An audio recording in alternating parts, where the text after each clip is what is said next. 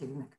És ha még esetleg a könyvről akartok tapasztalatot szerezni, akkor javaslom, hogy meg lehet kérdezni például a Cselőtei Katát is, aki pont néhány perccel ezelőtt az Ébredj az Egonnal Facebook oldalán tette be bejegyzést, amin az látszik, hogy az ő íróasztalán is ott van ez a könyv.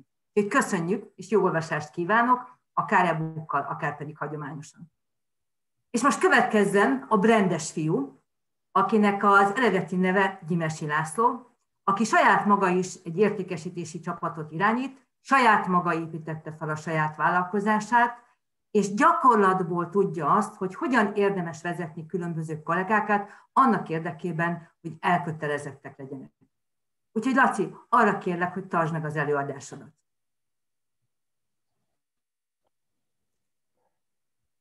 Szia Laci, látunk téged. Sziasztok! És üdvözlünk, szia! Látjátok az előadást, a prezentációt? Igen, és ha igen, okay. most már így tökéletes. Köszönjük. Szuper, szuper, sziasztok! Gyimesi Laci vagyok, köszönöm szépen a felkonferálást, tehát üzleti és márka tanácsadó, de gyakran tartok vezetői és kommunikációs tréningeket is, hasonlóan ehhez. Ha röviden kell bemutatkoznom, én mindig azt szoktam mondani, hogy egy rendes fiú vagyok, aki brendeket épít, vagyis brendes fiú, de hát róla mennyit, hogyha valaki kíváncsi rá, hogy mi fán termek, akkor majd utána néz a neten, én nem húznám ezzel az időt, ugyanis gyöngyítő negyed órát kaptam, nagyon szigorú volt, és a helyzet az, hogy negyed óra nem túl sok, viszont kevés. Úgyhogy én most vezetői kommunikáció témát hoztam nektek, azon belül is három fő pillért, amin végig fogunk most szépen szaladni, de gyorsan bele is csapok a lecsóba. Hoztam nektek egy videót, amit szeretném, hogyha együtt végignéznénk, bár legtöbbeteknek ez valószínűleg ismerős lesz, én mégis arra kérlek titeket, hogy szenvedjük ezt most egy picikét végig, nem lesz túl hosszú, megígérem. Jaj, drágám! Gyere, vegyük be a fluimucilt. De miért? Mert amikor hurutosan köhögünk, fluimucilt szoktunk bevenni. De miért? Mert ilyenkor letapad a váladék a tüdődben, amit fel kell oldani, és a fluimucil ezt csinálja. Anyának is adtad, amikor kicsi volt. Még most is ezt adom neki. De miért? Fluimucil, mert hurutos köhögés No, hogyha nem gondolok, akkor nem mennénk tovább, tehát hogy a kockázatokról és a mellékhatásokról kérdezzétek meg, tudod kit, de inkább én azt kérdezném tőletek, hogy milyen érzésetek van ABLK-val kapcsolatban. Nyugodtan be lehet dobni bármit, be lehet kiabálni, de ha nem mondja, elmondom én, mert szerintem nagyjából egy nevezőn vagyunk, tehát a helyzet az, hogy én, én legszívesebben egy szívlapáttal csatnám tarkon szerencsétlen gyereket, bár nyilván nem tehet róla, mert csak egy szerepet vállal, de ettől függetlenül még rohadtul idegesítő, ez van. De a helyzet az, hogy bármennyire is idegesítő Ábelka, legalább annyira igaza van. Ugyanis Ábelkának egyetlen egy fő motivációja van, tudni szeretné mindennek a miértjét. És vezetőként neked ez egy nagyon fontos dolog, hogy odafigyelj arra, hogy a munkatársak felé mindig és folyamatosan kommunikálj a miértről. Amikor én munkatársakat mondok, akkor én a alapvetően beosztottra, alkalmazottakra gondolok, csak én nem szeretem ezeket a kifejezéseket, mert nekem picit pejoratív kicsengése van.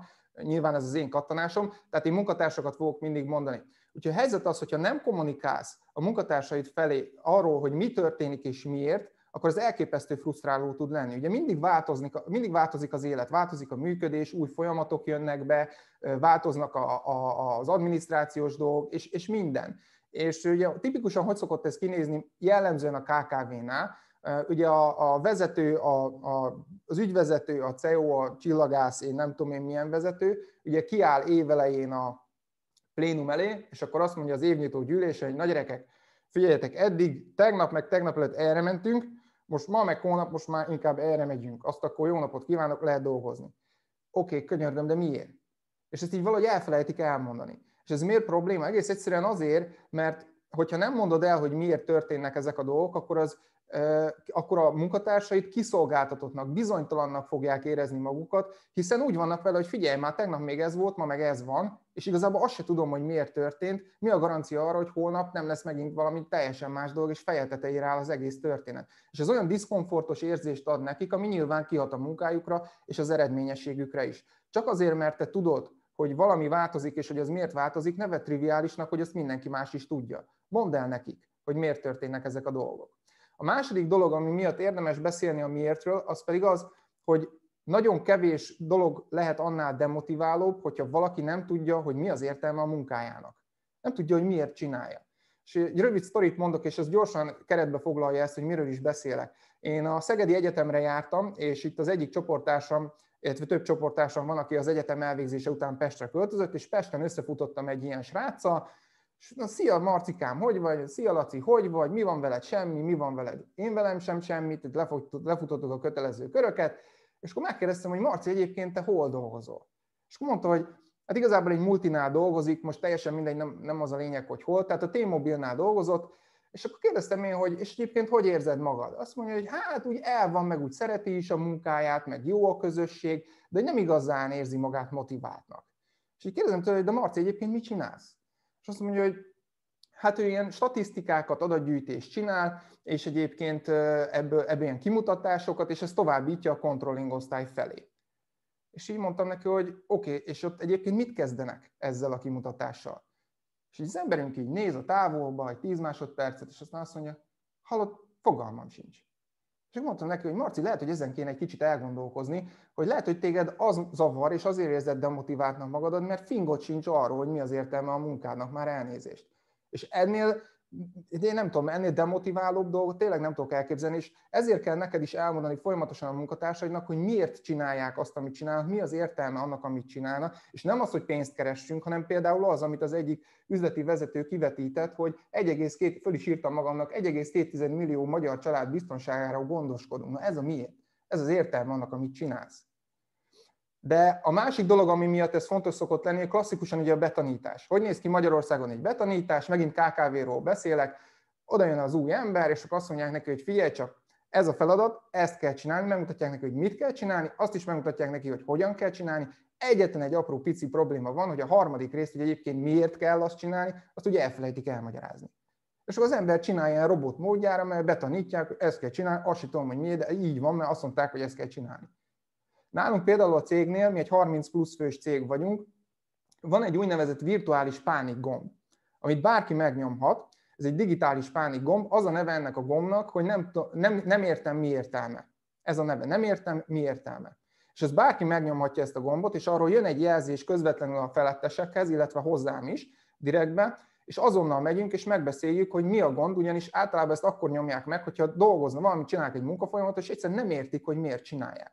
És tudjátok, mi a nagyon durva? Hogy számtalan esetben kiderült, hogy tényleg nincs értelme annak, amit csinálnak. Mert mondjuk egy öt éve megörökölt processz, amit már rég ki kellett volna gyomlálni, csak senki nem foglalkozott vele, meg ugye elkerülte a figyelmet, ugye, hogy szépen növünk, és valamit csinálunk, aminek már abszolút semmi értelme, mert nincs is rá szükség. És ez ki se derült volna, hogyha valaki nem nyom meg azt a pánikgondot, és nem kezd el azon gondolkodni, hogy amúgy mi a francnak csinálom én ezt. Jó, és a harmadik dolog, ami miatt érdemes beszélni a miértről, az az, hogyha valaki tudja, hogy mi a kiinduló helyzet, és tudja, hogy hova akarunk eljutni, látja a célt, tehát tudja az egésznek az értelmét és a miértjét, akkor te, mint vezető, ez nagyon fontos, hogy te, mint vezető képes lehetsz kiaknázni a munkatársaidban rejlő legnagyobb potenciált és a legnagyobb kincset, mégpedig a kreatív ötleteiket és a fejlesztő javaslataikat. Hiszen ha látja, hogy hogy működik egy dolog, és ugye ő van ott a terepen, ő gyakorolja nap, mint nap, sokkal jobban fog érteni hozzá egy idő múlva, mint te, mert nyilván ez a lényege a vezetőségem, nem te csinálod a mikromanagementet, hanem te, csak de, te már csak delegálsz, illetve irányítod őket, és a lényeg az, hogyha ő ezzel majd azt fogja mondani, hogy lehet egy nap, hogy figyelj már, Laci, értem én, hogy mi a cél, de miért nem csináljuk inkább ezt így, mert ez így gyorsabb és hatékonyabb. És általában igazuk van. Mert neked, és ezt ne felejtsük el, neked vezetőként az egyik, ha nem a legfontosabb feladatod, hogy a munkatársak bevonásával, ez egy nagyon fontos dolog, tehát a munkatársak bevonásával számukra motiváló működési körülményeket teremtve érd el azt, hogy fejlesztő javaslatokkal eredményesebbé tegyék a saját munkájukat, és így egyébként nyilván a céget is, amit képviselnek. Na hát ennyit erről, hogy miért is érdemes kommunikálni a miértről. A második téma, amit hoztam nektek, én azt úgy fogalmaztam meg, hogy légy világos, mint a nap. Miről is beszélek itt? Itt alapvetően a kommunikációról. Mi a legnagyobb gond a kommunikációval? Alapvetően az, hogy minimum nyolcféleképpen lehet félreérteni egymást, és mindjárt elmondom, hogy hogy. A kommunikáció legnagyobb nehézsége, ha engem kérdeztek, az az, hogy sokkal könnyebb valamit félreérteni, mint egyébként megérteni. És hogy mire is gondolok? Ugye a kommunikáció oldala az az, hogy van egy adó és van egy vevőfél. Most az adó oldaláról az egy dolog, hogy mit akarsz mondani, az egy teljesen másik dolog, hogy mit tudsz mondani. Harmadik dolog, hogy mit vélsz mondani, a negyedik dolog, hogy egyébként mit is mondasz.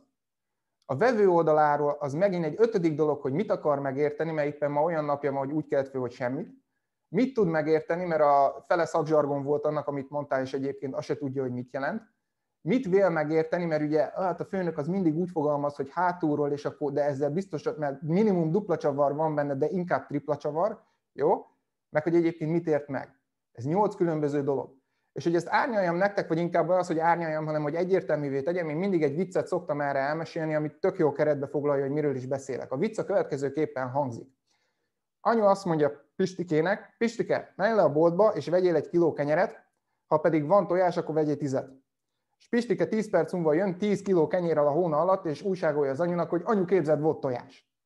Jó, tehát, hogy ennyire lehet félreérteni egymást, hogy ki mire gondolt, meg ki mit kommunikált, veszegethetnénk rajta, de teljesen fölösleges. A lényeg az, hogy így működik, és éppen ezért én azt szoktam mindig mondani, hogy egy vezetőnek felelősséget kell vállalnia mindenért, amit mond. Ez oké, okay, ez tiszta. De egy jó vezető azért is felelősséget vállalt, amit a mondandójából a befogadó fél meg is ért. És ez óriási különbség, a kettő abszolút nem egy szint. És hogy hozzak egy tipikus példát a mi életünkből, Képzeljétek el, hogy volt egy diátadó, ahol meghívtak előadni egy konferenciára, azért egyébként díjazottak is voltunk, de nem ez a lényeg. Egy kerekasztal beszélgetés volt alapvetően, és szerettem volna elvinni egy kamerát, egy céges kamerát, hogy fölvegyük ezt a kerekasztal beszélgetést, mert PR célokra majd azt nyilván meg lehet osztani social médiával, és írtam a grafikus munkatársamnak egy ilyen belső chat falon, hogy, tehát írásba cseteltünk, hogy készítse már össze a kamerát. Egész pontosan bekopiztam nektek ide, hogy mit írtam. Azt írtam ide, hogy Szia, Ati, holnap négyre megkérhetlek, hogy készíts össze a kamerát feltöltve, bocsánat, nem látom végig, mert kitakarja a kamera, de feltöltve állványa, memóriakártyával, stb. Szerdán magunkkal vinnénk Pestre a diátadóra, zárójelben Magyar Brands, lesz ott egy kerekasztal beszélgetés, ahol meghívtak, lehet felvennénk. Oké. Okay. Visszaírt, hogy persze, Laci, semmi gond, ez volt hétfőn. Másnap kedre összekészítette a kamerát, összerakta nekem egy pakba, beraktam a csomagtartóba, el is köszöntünk egymástól, de még mielőtt elköszöntünk volna, Attila megkérdezte tőlem, hogy egyébként Laci, te mit veszel föl holnap a díjátadóra? És hirtelen így gondolkoztam magam, hogy aranyos, hogy megkérdezi, még így érdeklődik, de hát elmondom, hát mondom, figyelj Attila, ez egy viszonylag ilyen konzervatív díjátadó, úgyhogy talpig öltönybe leszek, nyakkendőbe, így, így fogok menni.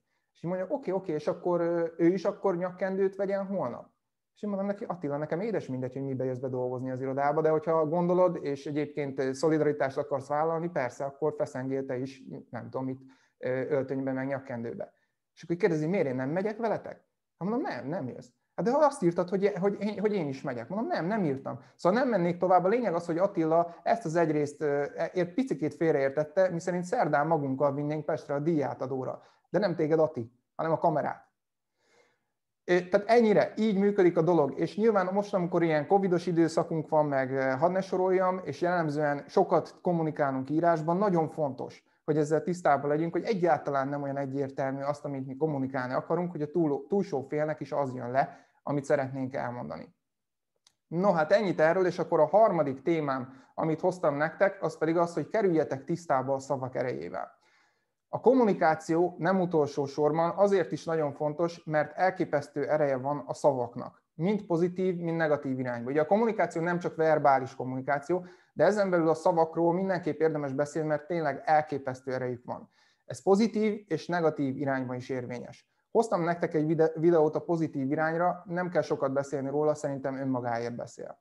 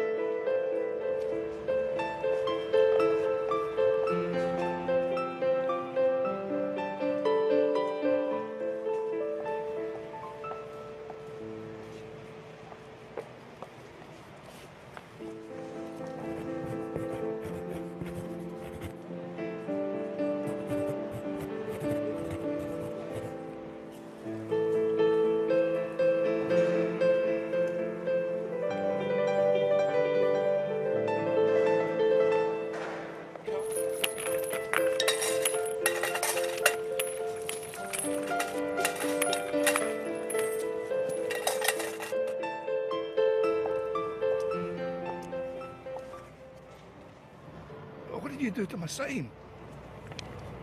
I wrote the same, but in different words. Thanks, love.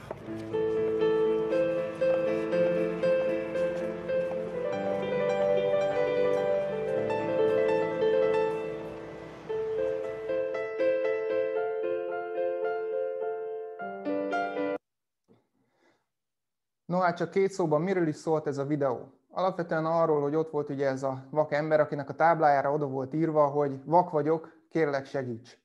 Utána jött egy hölgy, és ugye nyilván nem túl sok eredménnyel járt, ami a, az apró pénzgyűjtést illeti. És jött egy hölgy, és ráírta ugyanazt az üzenetet, ugyanazt kommunikálta, csak más szavakkal, és azt írta rá, hogy ez egy gyönyörű nap, de én nem láthatom. Én sajnos nem láthatom, és ugye a Kent, az angolban az a fosztó képző, tehát hogy nem vagyok képes látni és e, nyilván az eredmény meg megmutatkozott. És erről szól ez a történet, change your word, change your, uh, change your words, change your word, tehát hogy változtasd meg a szavaid, és ezzel meg fogod tudni változtatni a világot. Elképesztő erejei van a szavaidnak, hogyha megfelelően megválogatod és jól használod őket. Viszont ez nem csak pozitív irányba igaz. És itt jön be ez a papírlap téma, hogy mindenkinél van ez a papírlap, amit kértem, hogy legyen, és szeretném mindenkit megkérni, hogy vegye elő, jó, mutassa meg, ha lehet kérni, jó, szuper. Most én elképesztő nehéz dolog jön, de azt mondták, hogy interaktív a brigád, úgyhogy figyeljetek, azt kellene csinálni, amit én csinálok.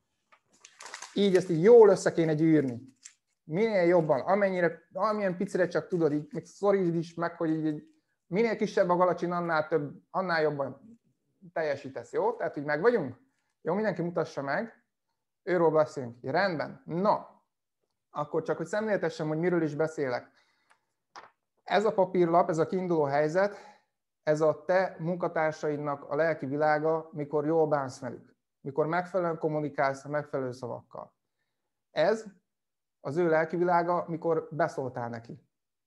És most elnézést, hogy ilyen szavakat használok, de muszáj vagyok, mert azt akarom, hogy üljön az üzenet. Ez az ő lelki világa, amikor szarul bánsz vele. Mert hirteles fölindulásból már eleged van, mert már tízszer elmondtad, és olyan szavakat használsz, amit egyébként még ráadásul elmondom, meg is fogsz bánni mert nyilván meg fogod bánni. Csak mi a helyzet? Utána azt fogom mondani, hogy figyelj már Józsi, én ezt nem így gondoltam. Tudod, hogy sosem mondanék ilyet neked igazából, egyébként meg bocsánat, mi lenne, ha elmennénk és söröznénk egyet, és majd szépen megpróbálod ezt így kiegyengetni, de maradjunk annyiba, és egy közelről mutatom, hogy sose lesz, ez sose lesz már olyan, mint ez. Ugyanis a szavak úgy működnek, hogy nem arra fogsz emlékezni, hogyha valaki beszólt, hogy mit mondott, hanem az érzésre, amit keltett benned és ez az érzés kiölhetetlen. Úgyhogy én azt javaslom nektek, hogy válogassátok meg a szavaitokat, és azt, hogy miként kommunikáltok a munkatársaitokkal, mert a szavak olyan éles kések, amelyekkel egy életre, akár egy életre maradandó sebeket lehet vágni. Végül pedig ne felejtjétek, hogy vezetőként a példamutatás nem a siker egyik lehetséges útja, hanem az egyetlen. Mutassatok ebben is példát a munkatársaitoknak. Köszönöm szépen figyelmet!